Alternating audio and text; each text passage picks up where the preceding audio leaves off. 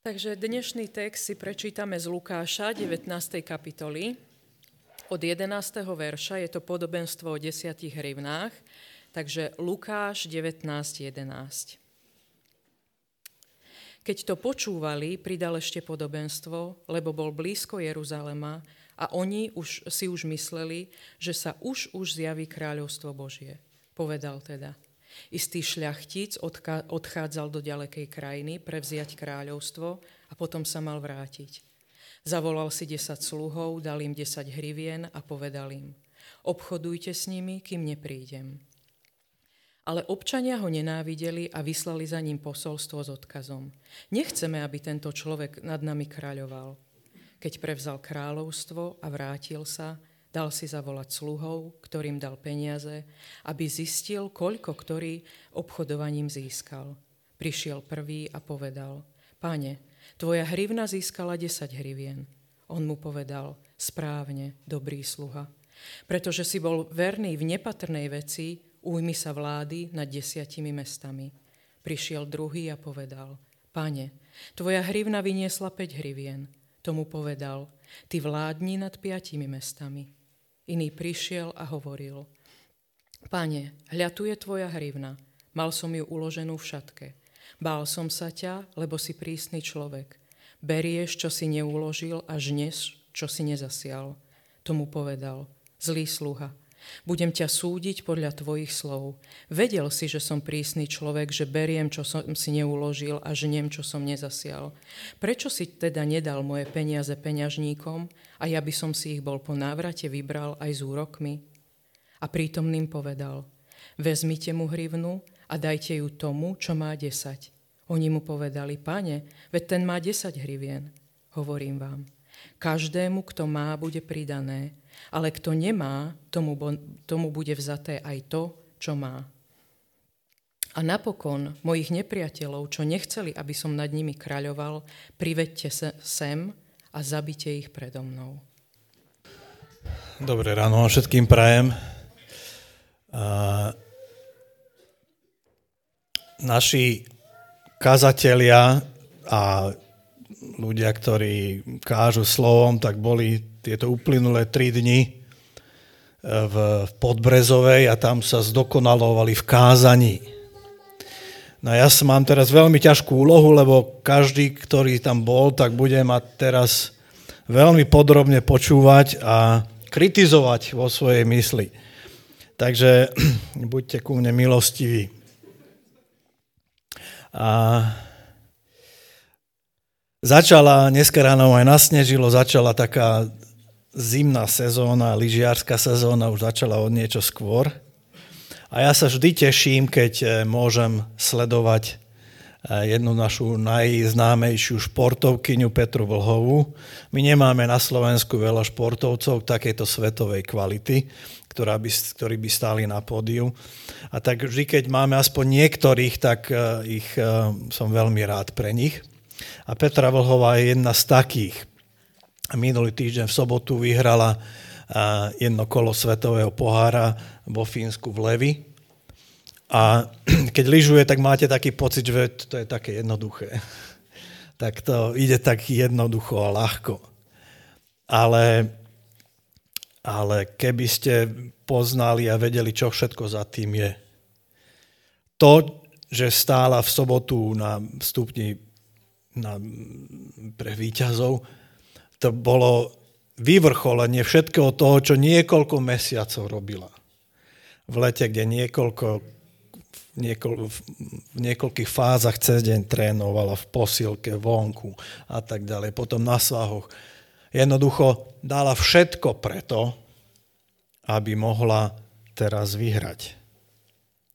A má talent? Iste má talent ale to má aj tých 30 najlepších top pretekárov vo svete.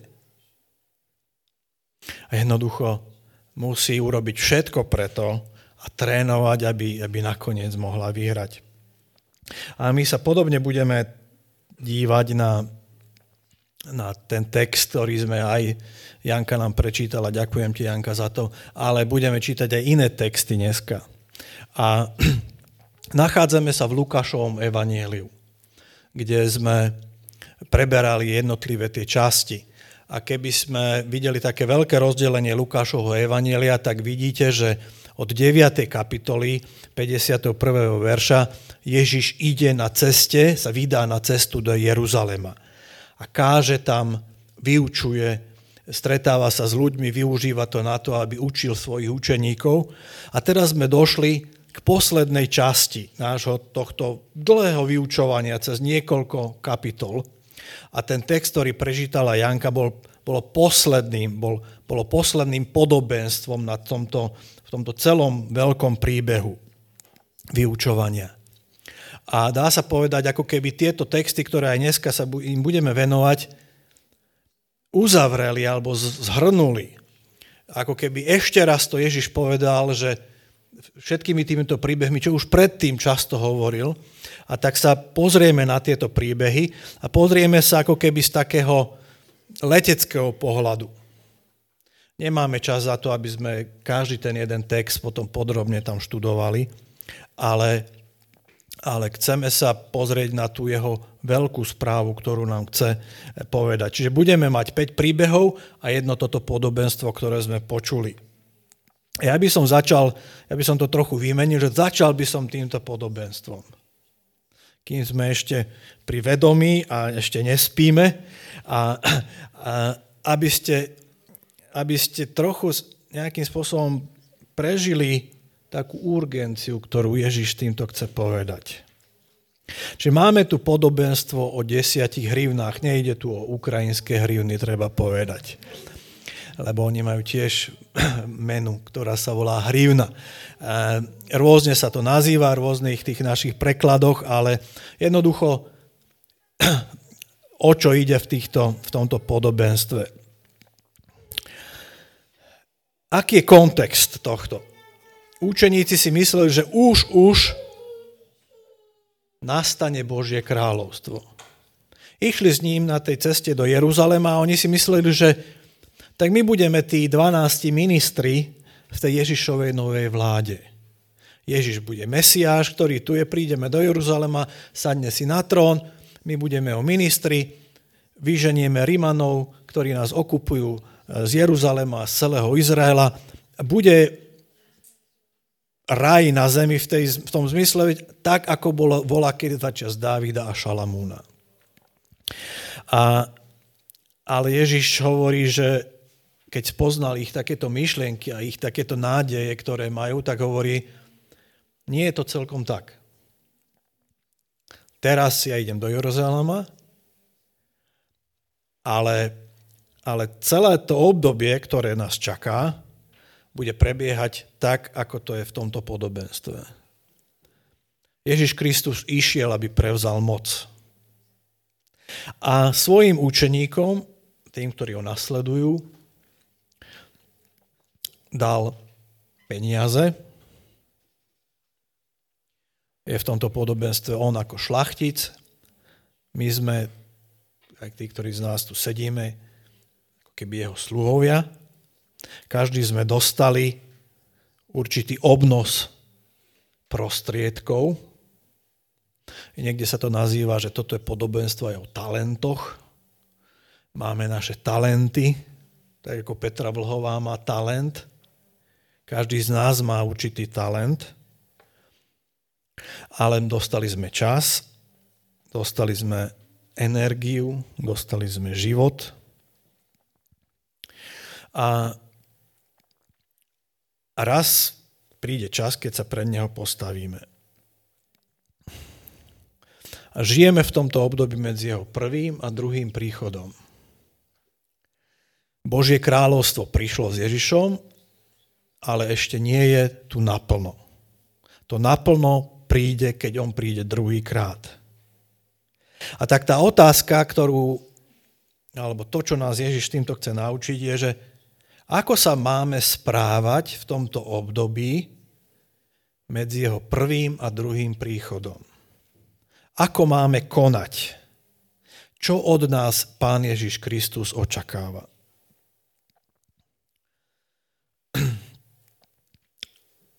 A mohli by sme to povedať, že to, čo nám chce povedať, je, že využi to, čo si dostal. Využi všetky tie talenty. Prečo?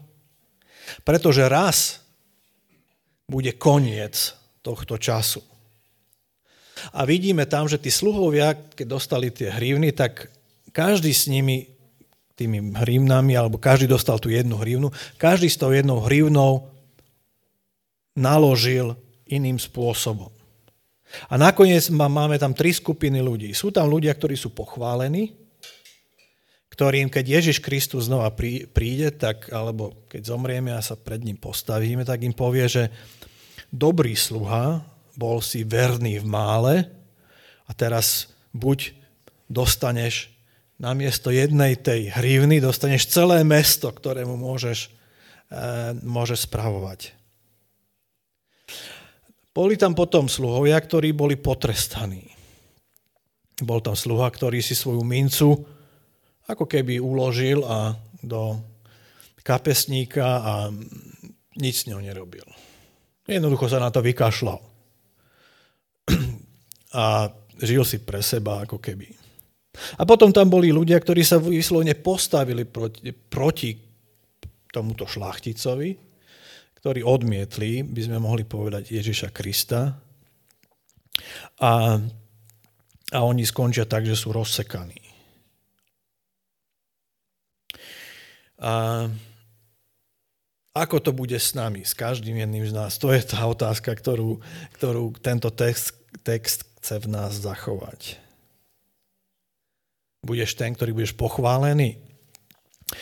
Za trojmesačný plat, to bola tá jedna hrivna, môžeš spravovať celé mesto, dostaneš ohromné viacej ako to, čo si tu dostal.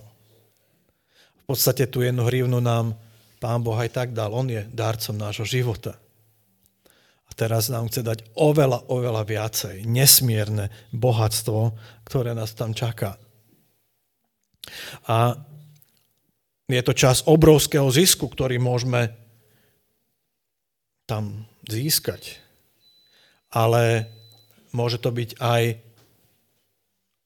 čas veľkej straty, obrovskej straty, premárnenej príležitosti. A platí tu to, že my sme trošku odchovaní v takým socializmom, komunizmom a, a jednoducho sa nám zdá, že život je taký, že každý by mal dostať rovnako. A v socializme to naozaj tak bolo, že dvoch postavili k nejakej mašine alebo tak a každý dostal rovnako. Potom na konci sa stalo to, že už nikomu sa nechcelo robiť, lebo keď jeden sa snažil a druhý nie a ten, ktorý sa nesnažil, dostal rovnako ten, ktorý sa snažil, tak na konci socializmu už nikto sa nesnažil. Všetci chodili iba do roboty a nejak tak sa pretlkli, ale nikto nebol veľmi iniciatívny. Navonok e, to možno tak bolo, že niektorí sa snažili. Ale život nie je takýto. A jednoducho hovorím vám, každému, kto má, bude pridané, kto nemá, tomu bude vzaté aj to, čo má. Urob všetko, čo môžeš preto, aby si získal Božie kráľovstvo. Možno znať, niektorí ste tu a nie ste veriaci, možno hľadáte Pána Boha. Ježiš ti chce povedať, urob všetko, čo môžeš v tomto živote, urob to svojou prioritou, zapoj do hľadania Krista svoj intelekt, svoju energiu, čas, spoznávaj ho, hľadaj ho, čítaj knihy o ňom, rozprávaj sa s inými veriacimi o ňom, zapoj sa do komunít, rob pokáne. Urob všetko, čo môžeš, aby si získal Božie kráľovstvo. Lebo toto je realita, ktorá je za realitou tohto sveta. My tu žijeme v takých ilúziách, že Veď záleží nad tým, že čo mám oblečené a, a neviem, že ako tento, či som na Facebooku alebo Instagrame. A, ale nie o tomto je tento život. A ak si kresťanom, ktorý tu sedíš, možno už roky sem chodieváš, tak rob rozhodnutia, ktoré zohľadňujú túto budúcnosť Evanielia. Ak si rodič, tak urob všetko preto, aby tvoje deti mohli byť veriace. Modli sa za ne. Čítaj si s nimi písmo.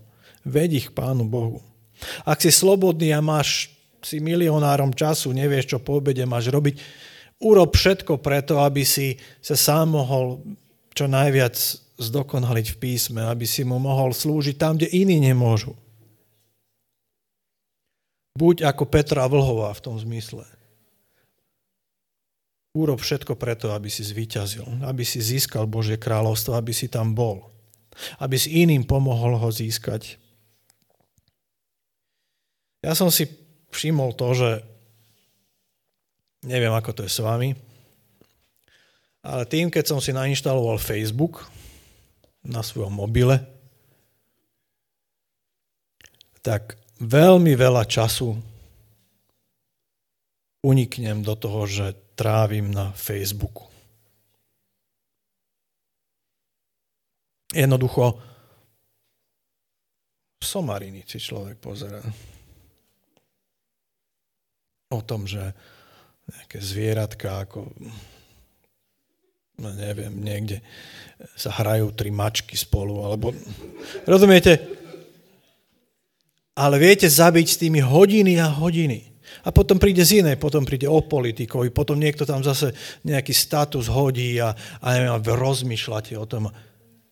A jednoducho nad týmto, a, a člo, ja si musím často povedať, že OK, nie, nemôžem, musím vypnúť Facebook musím sa venovať svojej práci, svojej rodine, veci, ktoré tlačím pred sebou, aby...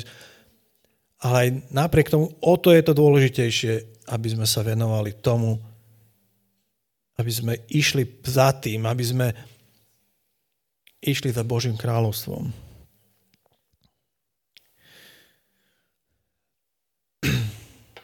urob to hlavne, urob všetko, čo môžeš, preto aby si získal Božie kráľovstvo. To vám chcem dneska povedať. A v tých ďalších textoch, ktoré budeme ešte čítať a veľa toho bude, chcem povedať o, o tých princípoch, ktoré platia v Božom kráľovstve. A ako môžeš to Božie kráľovstvo získať?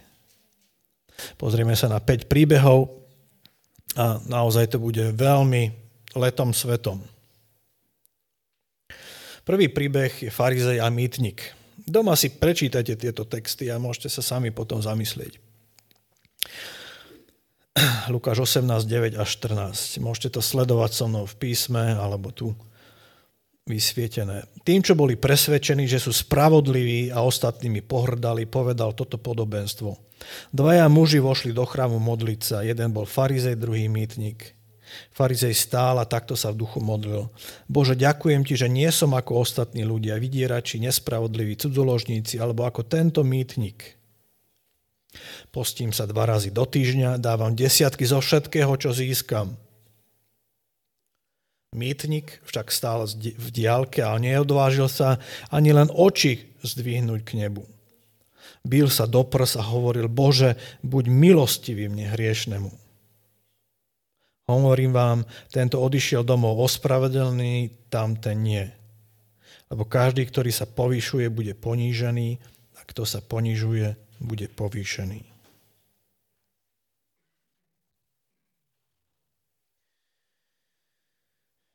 Treba tu vysvetliť niektoré tieto pojmy, lebo už sú pre nás nezrozumiteľné. Mýtnik. Kto bol to mýtnik? Bol, bol to vyberač daní.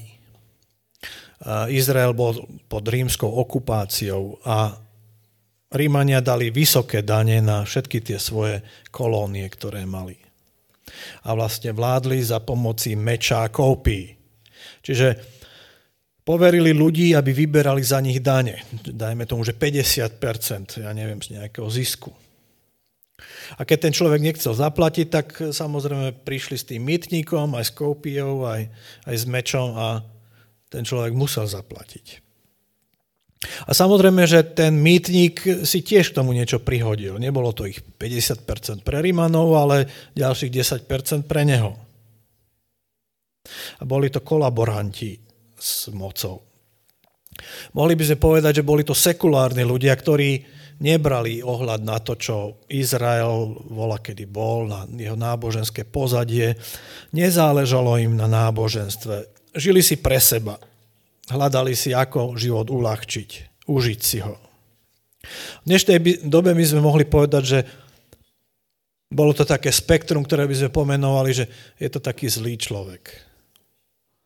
Až od takého až po, neviem, že je to mafián, majiteľ erotického salónu.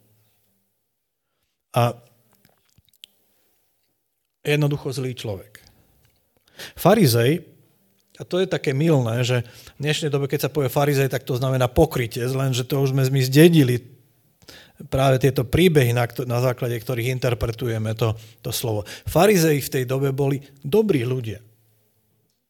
To boli nábožensky založení ľudia, ktorí si povedali potom, keď sa vrátili Izraelci pred storočia, pred zozajatí, a takže my musíme nasledovať Pána Boha do bodky, musíme všetko, čo je v písme napísané, musíme robiť a plniť to a ešte si vymysleli ďalšie prikázanie, aby sme sa znova nedostali do zajatia.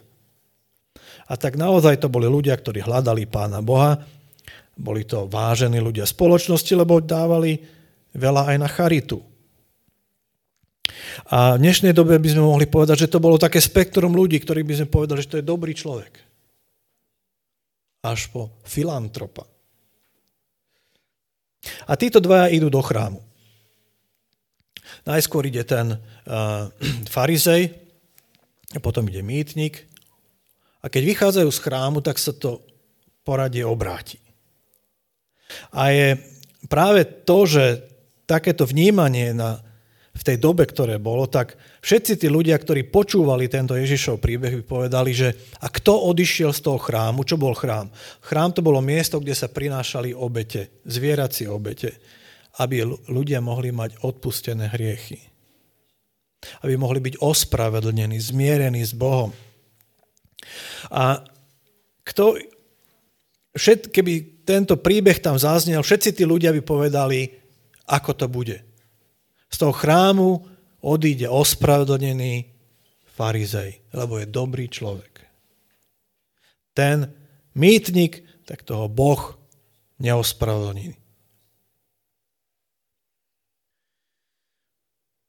Lenže Ježiš úplne inak povie, že aký bol výsledok tohto príbehu.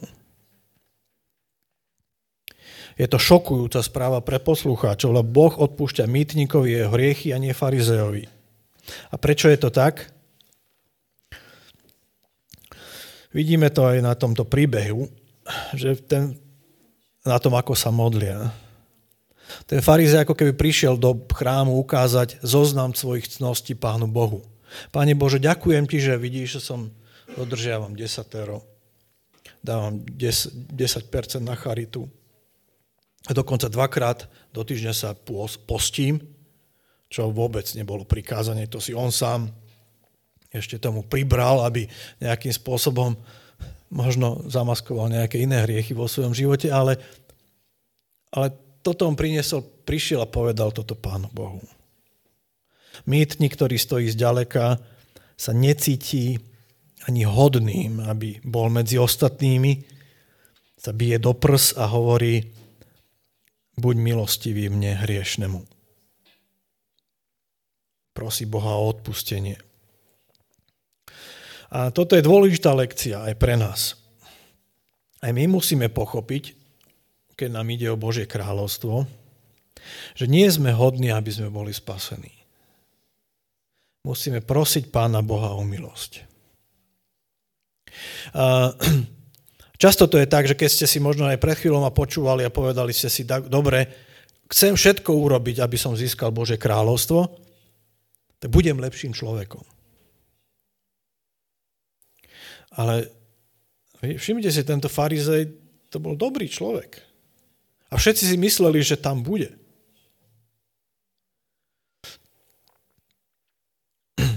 Ale nie je to tak. Jednoducho, Boh sa pozerá na srdce človeka. My navonok môžeme všelijako predstierať o tom, že aký sme dobrí a najmä sa porovnávame s ostatnými. To je naša ľudská vlastnosť. Som lepší ako ten. Tak veď mňa musí Pán Boh zachrániť. Lenže pre Pána Boha nikto z nás nie je bez hriechu. Všetci, každý jeden z nás sme tu hriešni. Každý z nás, ktorí sme tu, sme, sedíme tu ako terapeutická skupina. A prvá vec, ktorú by sme mali povedať, ako keď sa stretnú anonimní alkoholici, som Pavol Čech a som alkoholik. Som Pavol Čech a som hriešnik. Toto je správny prístup, ako sa prichádza k Bohu. Zoberte si, že Boh, ktorý stvoril toto všetko, celý svet a galaxie a a teraz ja k nemu prichádzam ako, pozri, aký som ja frajer. Som lepší ako ten druhý. Musíš ma zachrániť. Ako, je to až také smiešne niekedy, ale, ale väčšina ľudí takto vníma duchovné veci. Som lepší ako sú ostatní, tak pán Boh ma musí vpustiť do, k sebe, do Božieho kráľovstva. A Boh nechce, aby si bol v prvom rade lepším človekom. Samozrejme chce, aby si sa ním potom stahoval. Ale chce, aby si prišiel a prosil ho o odpustenie, aby si prosil ho o milosť. Lebo to je tvoj problém. Aby si bol úprimnejší voči nemu, pokornejší. A pre nás, ktorí sme možno kresťania, tak to tiež znamená. My, my si tiež, aj keď ste niekoľko rokov kresťanom, tak vždy si také niečo vymyslíte, že si poviete, že tak áno, slúžim Pánu Bohu v cirkvi, ja neviem, e, kážem občas, občas hrám na gitare a, a pomáham, keď sa dá, robím grilovačky a neviem. A tak Pán Boh by mohol to nejako zohľadniť. Mohol by mi byť, mm, ja neviem, nejako mm, takú poisku mi dať, že sa mi zlé veci nestanú alebo podobne. Ten život je o inom. Toto naše takéto predstavy. Jednoducho, jednoducho my sme nehodní sluhovia. Tak ako to bolo pred niekoľkými týždňami povedané. Pred Bohom my si nemôžeme nárokovať, že niečo sme skvelé urobili aj keď sme x rokov kresťanmi. To bolo prvá, prvý princíp. Druhý princíp. Lukáš 18, 15 až 17. Prinášali mu aj nemluvňata, aby sa ich dotýkal. Keď to videli učeníci, dohovárali im.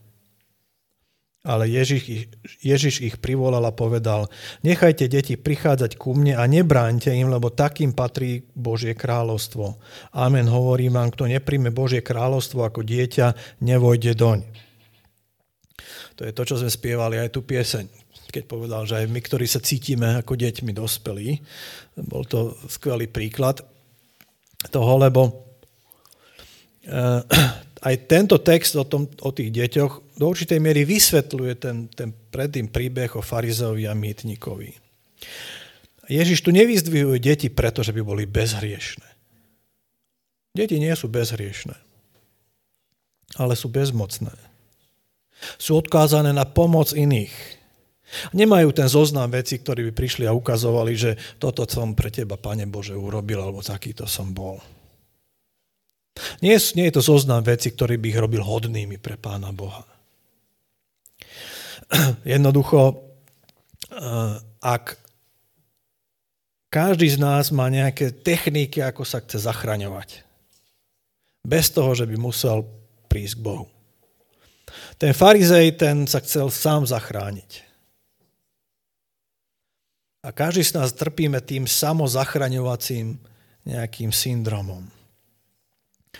A, a bol, ja som taký už starý, ale niektoré tie veci uh, si pamätám, také tie klasické filmy české, kde bol, bol Baron Prášil. A, a jednoducho on, to bol taký príbeh o človeku, ktorý si vymýšľa veci. A také, že ako obletieť, ako cestovať po svete, tak si sadnú na delovú gulu a obletieť celý svet, nie? Alebo, alebo jednoducho sa mu stalo, že padol do jazera aj s koňom, no a tak nie z jazera, ale z toho močiaru. Ako sa vytiahnuť z močiaru? Tak sa chytil a za si sa vytiahol z močiaru. Ako, je to, je to blbosť samozrejme. Močiaru sa nevytiahnete tak, že si budete trhať alebo ťahať vlasy. Ale, ale my máme takéto seba zachraňovacie veci, ktorými sa za, sami zachraňujeme, aby sme nemuseli prísť k Pánu Bohu, aby sme sa sami spasili. Je to naša nábožnosť. Dobré skutky. Peter Lipa má v jednej piesni spieva, že chcel by som robiť dobré skutky, ale neviem odkiaľ začať. Už dlho išla so mnou povesť vylúčeného hráča. Chcel by som robiť dobré skutky, len neviem ako na to. Bude to pre mňa niečo nové. Počítam s malou stratou. Dobré skutky budem robiť bez nároku na mzdu, keď sa veľmi unavím, pôjdem trochu na vzduch. Dobré skutky na počkanie, ešte lepšie i hneď, možno sa mi v živote čierny Peter vyhne. Prečo robíme dobré skutky? Aby sa nám čierny Peter vyhol. Aby taká nebeská karma nejako to zohľadnila. To sú spôsoby seba záchrany, ktorými sa chceme zachraňovať, ale Ježiš hovorí, že ak nebudeme ako deti, ktoré, ak si neuvedomíme, že my sa nevieme zachrániť, čokoľvek dáme na charitu, akokoľvek sa angažujeme v politike, či e, v komun, e, nejakom komunálnej e, sfére alebo v niečom inom, jednoducho nevieme sa zachrániť. K svojej spáse nevieme ničím prispieť. Nevieme sa sami zachrániť, potrebujeme prijať záchranu, ktorú dáva Boh. Boh poslal Ježiša Krista ako záchrancu. A o tom ideme hneď teraz čítať za chvíľku. A, a keď sa topíte a neviete plávať, a niekto prichádza záchrana, tak to najlepšie, čo môžete prestať, je, že prestať sa samozachraňovať, prestať búchať rukami okolo seba. Jednoducho prestať sa sebe zachraňovať. A ak, ak neveríš Pána Boha, tak možno, že tá otázka, ktorá je pre teba, že, alebo hľadáš Pána Boha, a, ak, ako sa ty chceš seba zachrániť? Ako sa my často aj my ostatní, ktorí veríme, chodíme sem a tuto sedíme na týchto stoličkách, ako sa často tiež seba zachraňujeme, len aby sme nemuseli prísť k Pánu Bohu. Len aby sme nemuseli všetko do seba dať a vyznať mu svoje hriechy a otvorene mu dať všetko. Radšej niečo iné robíme. Prestaňme s tým.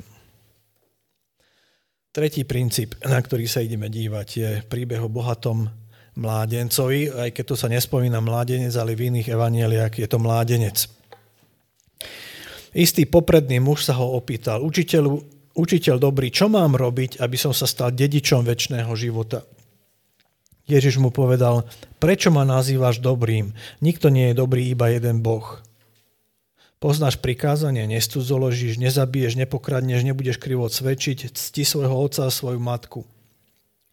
On však povedal, toto všetko som zachovával od mladosti. Keď to Ježiš počul, povedal mu, ešte jedno ti chýba. Predaj všetko, čo máš, rozdaj chudobným a budeš mať poklad v nebi. Potom príď a nasleduj ma. Keď to počul, veľmi sa zarmutil, lebo bol nesmierne bohatý. Keď Ježiš videl, že sa veľmi zarmutil, povedal, ako ťažko vchádzajú do Božieho kráľovstva tí, kto majú bohatstvo. Ľahšie je totiž šťave prejsť cez ucho ihly, ako bohatému vojsť do Božieho kráľovstva. A tí, čo to počuli, povedali, kto potom môže byť spasený? On im odpovedal, čo je nemožné ľuďom, je možné Bohu. Tu Peter povedal, pozri, my sme opustili, čo sme mali a nasledovali sme ťa. On im povedal, amen, hovorím vám, niet nikoho, kto opustí dom, či ženu, bratov, rodičov alebo deti pre Božie kráľovstvo, aby v tomto čase nedostal mnohonásobne viac a v budúcom veku väčší život. Ľahšie je totiž ťave vojsť, prejsť cez ucho ihly, ako bohatému vojsť do Božieho kráľovstva. Ťava v tej dobe bolo najväčšie zviera v, tej, v Izraeli a ihla to bol najmenší objekt, ktorý, ktorý bol v domácnosti. A Ježiš povie toto prirovnanie, hovorí, že je to nemožné. Je to nemožnosť. Jednoducho. A je to znova ten text, ktorý udevuje učeníkov v tej dobe, pretože oni bohatých považovali za Bohom požehnaných. A čiže tých, ktorí by si zaslúžili ako keby byť v nebi. Byť v Božom kráľovstve. A kto potom môže byť spasený, sa divia. A prečo to je, že pán Ježiš vôbec tomuto mladému človeku povie, že choď a predaj všetko, čo máš. Prečo práve tohto jediného si vyberie, aby takúto úlohu mu dal? Veď vieme to, že v písme boli, Abraham bol bohatý, Izák, eh, Jakob, všetci mali bohatí v porovnaní v tej dobe. Dávid, Šalamún, nesmierne bohatí. Nie sú v Božom kráľovstve? Sú.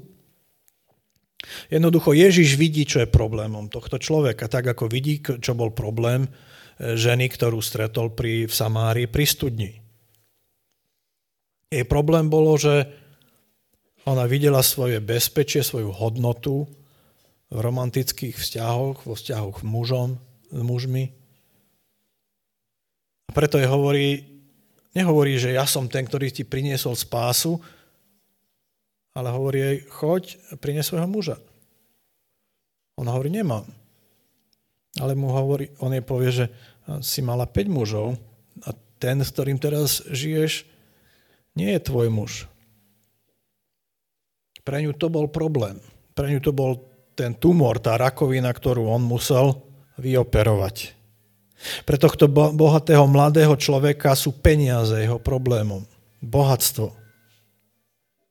A nestačilo by mu, keby povedal, že tak uh, učiteľu, čo mám robiť, aby som sa stal dedičnom väčšného života? Vieš čo, ver vo mňa, lebo ja som Boží syn. On sa musí vzdať najskôr toho, čo je pre neho ten funkčný Boh, čo je pre neho tá modla. A to sú pre neho peniaze. A ako to vidíme? Vidíme to na tom, ako sa opýta. Prečo ma považuješ za dobrého, veď dobrý je iba Boh. A potom sa opýta, a prikázania, ako ti idú, ako ich plníš? A začne, a ktoré sú tu tie prikázania, ktoré vymenuje? Nestudzoložíš, nezabiješ, nepokradneš, krivé svedectvo. A ktoré tu chýbajú? Ktoré tu chýba? Ktoré tu nie je spomenuté? David. Prvé. A to je aké? Nebudeš mať iných bohov okrem mňa. Ja som tvoj boh, hovorí hospodin. A toto je jeho problém. Pre ňoho nie je boh bohom, ale pre ňoho sú peniaze bohom. Pre ňoho sú, sú peniaze modlou. A, pre, a jednoducho, kým nenastane to, že on vloží dôveru pre ňo možno iná možnosť neexistovala naozaj, iba zdať sa týchto peňazí. Predaj to, čo máš a nasleduj ma. Iná, iná možnosť nemáš. Pre ňo boli tak peniaze dôležité, že to bola rakovina. A často, keď um, stretnete človeka, ktorý možno hľadá Pána Boha, tak povie, že ja by som tak rád veril v Pána Boha. Ale nie je to také jednoduché, neviem to. A pán Boh nejako mi nedal takú vieru, a ako tá suseda, ktorá takú veľkú vieru má, každý deň je v kostole. A to nehovorím, že to je správne, ale toto som počul na vlastné uši, keď to niekto povedal. Takže tvojim problémom je, že každý z nás má vieru. Schopnosť veriť máme každý jeden. Len to je problémom, že na čo ju máme orientovanú. Čo je pre teba to, čo je ten čo ti dáva hodnotu, bezpečie, význam. Je to romantika, je to muž, je to tvoje zamestnanie, sú to tvoji kamaráti, je to futbalový tým, ktorému fandíš. Každý to môžeme mať niečo iné. A môže to byť to modlou v našom živote. A keď my ne, kým nepresmerujeme našu vieru z tej modly, kým sa jej nevzdáme, kým ju neodstránime a ne, nevložíme svoju vieru v Krista, tak nepôjdeme do Božieho kráľovstva. Odstrán zo svojho života všetky prekážky modly. Ver a nasleduj pravého Boha Ježiša Krista. To je ten ďalší princíp, ktorý tu vidíme. A možno, že tí z nás, ktorí hľadáme pán, hľadáte Pána Boha, neveríte v Neho, je tá otázka, že čo je tvojou modlou? Čo je tým funkčným Bohom, ktorého dúfaš, čo ti dáva hodnotu, význam, zmysel, nádej, sny? A, a my, ktorí sme kresťania, je zaujímavé, že Ježiš oveľa viac kázal o nebezpečenstve peňazí, ako o nebezpečenstve toho, že nejakého okultizmu alebo nejakého neviem čoho, čo často ako okupuje mysle veriacich ľudí. Aj v cirkvách. Jednoducho peniaze sú najväčšou modlou. Peniaze majú neskutočnú moc. aj preto, že keď má človek viacej peňazí, tak je suverejnejší. Nestretli ste vedca, ktorý by bol majster vo svojom obore a ktorý by tvrdil, že, áno, ja, že on vie všetko. Ale často stretnete ľudí, ktorí sú ktorí zbohatli, boli šikovní podnikateľmi a podobne. A teraz zrazu vidíte a myslia si, že oni sú majstri sveta vo všetkom.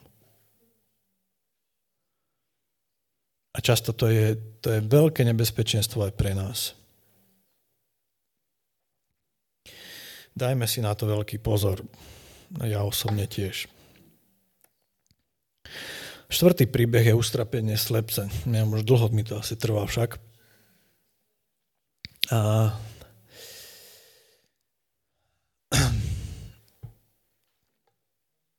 a vtedy si vzal zo sebou 12 a povedal im, hľa, vystupujeme do Jeruzalema a vyplní sa v synovi človeka všetko, čo napísali proroci.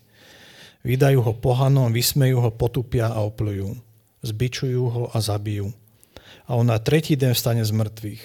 Lenže oni ničomu z toho nerozumeli a zmysel týchto slov im zostal skrytý a nechápali, čo povedal. Keď sa Ježiš blížil k Jerichu, pri ceste sedel akýsi slepec a žobral. Keď počul, že tadiaľ prechádza zástup, vypýtoval sa, čo to je. Povedali mu, že prichádza Ježiš Nazarecký. Tu vykríkol, Ježiš, syn Dávidov, zmiluj sa nado mnou. Tí, čo šli vpredu, mu dohovárali, aby mlčal. Ale on kričal ešte hlasnejšie, syn Dávidov, zmiluj sa nado mnou. V tom Ježiš zastal a rozkázal, aby ho priviedli. Keď sa priblížil, opýtali sa ho, čo chceš, aby som ti urobil? On odpovedal, pane, aby som videl. A Ježiš mu povedal, pozeraj, tvoja viera ťa zachránila. Hneď začal vidieť, nasledoval ho, oslavoval Boha a všetok ľud, ktorý ho videl, vzdával Bohu chválu. Tento text sa skladá z dvoch príbehov. Jeden je o, o učeníkoch, ktorí sú nechápaví. Ako keby sme, by sme mohli povedať duchovne slepí, keď im hovorí, že čo sa má stať v Jeruzaleme. Oni chcú vidieť Ježiša ako Mesiáša, chcú vládnuť s ním spolu. Nechápu, že on ide na kríž, aj keď im to trikrát hovorí. A v tomto sú podobní tomu slepcovi, ktorý bol slepý a potreboval, aby mu bol otvorený zrak, aby mu bol navrátený zrak, aby Boh niečo urobil, aby urobil zázrak. A Lukáš, keď asi kvôli, teológovia hovorí, že kvôli tomu dal tieto dva príbehy vedľa seba, že chcel povedať, že tak ako učeníci boli slepí a potrebovali, aby urobil pri nich pán Boh zázrak. Tak ako aj pri tomto slepcovi. A Je to aj odpovedou na to, že keď, keď sa Peter čuduje v tom predošlom príbehu, že kto potom môže byť spasený. On im odpovedal, čo je nemožné ľuďom, je možné Bohu. Jednoducho, to je ďalší princíp, ktorý tu máme. Pros Boha, aby otvoril tvoje duchovné oči, aby si veril tomu, čo pre teba urobil Kristus na kríži. Spasenie to nie je v našich silách. Každý z nás sme slepí. Často sa stretávam s ľuďmi, ktorí, a keď im niektoré veci hovorím, ako keby to nechápali. Duchovné veci. Pretože jednoducho ako keby mali zavreté to, o čo tu ide. Ako keby mali oči, duchovné oči zavreté. A jednoducho aj pán Ježiš, keď keď išiel na kríži a potom až vtedy sa ich oči otvorili. Až vtedy to prekukli. A my podobne potrebujeme vidieť všetko to, čo Kristus pre nás urobil. A prosme preto Pána Boha, aby otvoril naše duchovné oči. Bez toho sa to nestane. Nie je to v našich silách. Iba Boh môže otvoriť tvoje oči, iba Boh môže urobiť to, aby si bol zachránený. Posledný príbeh o Zacheovi. Potom vošiel do Jerucha a prechádzal cez Tu bol muž menom Zachej, ktorý bol hlavným mýtnikom a bol bohatý. Chcel vidieť Ježiša, aby vedel, kto to je, no pre zástupy ho nemohol zazrieť, bo bol malej postavy. Bežal teda napred a vyliezol na divý figovník, aby ho odtiaľ videl, lebo tadiaľ mal prechádzať. Keď Ježiš prišiel na to miesto, pozrel hore a povedal mu, Zachej, poď chytro dolu, lebo dnes musím zostať v tvojom dome.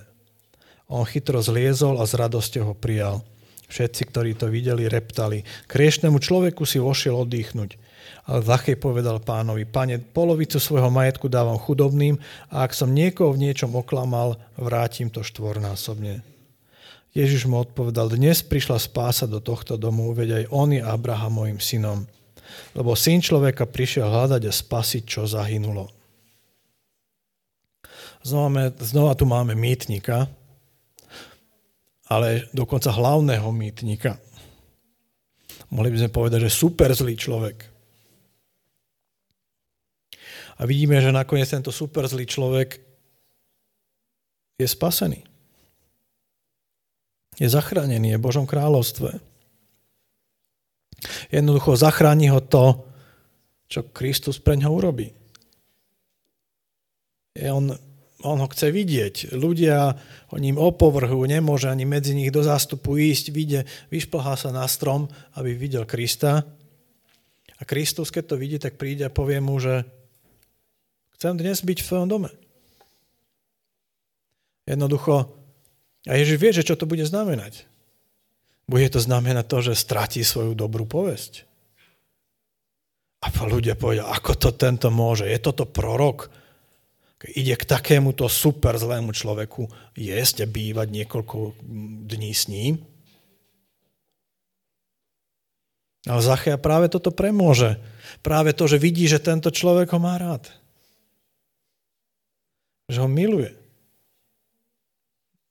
A napriek tomu že stráti svoju povesť, tak Kristus sa o ňo zaujíma. A to ho úplne zmení. Dáva na charitu potom 50%, nie iba 10%. A vláti nie o 20% viacej, ako to starý zákon hovoril, ale 400% viacej. Jednoducho, to, čo Kristus urobil, to nás môže zmeniť. Nie je to tak, že Kristus by povedal, že Zachej, keď sa zmeníš, tak ja prídem k tebe vtedy domov. Tak by sme to možno my očakávali. Ale Kristus prichádza a zachraňuje hriešníka. Zachraňuje a miluje. A iba táto láska nás môže premôcť. Keď vidíme to, že Pán Boh nás tak miloval, že išiel a zomrel za nás na kríži. On bol tým obetným baránkom, ktorý nakoniec zachraňuje keď zomiera za nás, keď máme odpustené hriešni, e, e, naše hriechy, tak ako to bolo v Mýtnikovi a, a v tom farizejovi. On je ten mladý, 30-ročný človek, ktorý stláca, odchádza z neba, aby prišiel pre nás a zachránil nás na tejto zemi.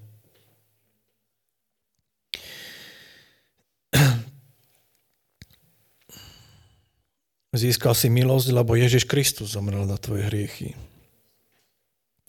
Veď poznáte milosť Pána Ježa Krista, že hoci bol bohatý, stal sa pre vás chudobným, aby ste vy jeho chudobou zbohatli. On stratil povesť kvôli Zacheovi. A Zachea to zmenilo. Nech nám Pán Boh dá tú milosť. Nikto z nás nie je stratený prípad pre Neho. To, by, to je ten posledný princíp. Nech nám Pán Boh tú milosť, aby sme mohli k nemu prísť a nájsť naozaj väčší život v ňom. Urob všetko pre svoju väčšinu spásu. Pochop, že nie si hodný, aby si bol spasený. Musíš prosiť Boha o milosť. Pochop, že k svojej spáse nevieš ničím prispieť. Nevieš sa zachrániť sám. Potrebuješ prijať to, čo nám Boh ponúka. Odstráň zo svojho života všetky prekážky modly, ver a nasleduj pravého Boha Ježiša Krista. Pros Boha, aby otvoril tvoje duchovné oči, aby si veril tomu, čo pre teba urobil Kristus na kríži. A Ježiš zachraňuje, pre neho nikto nie je stratený prípad. Nech nám Pán Boh dá tú milosť urobiť všetko pre neho, pre našu väčšinu spásu. Amen.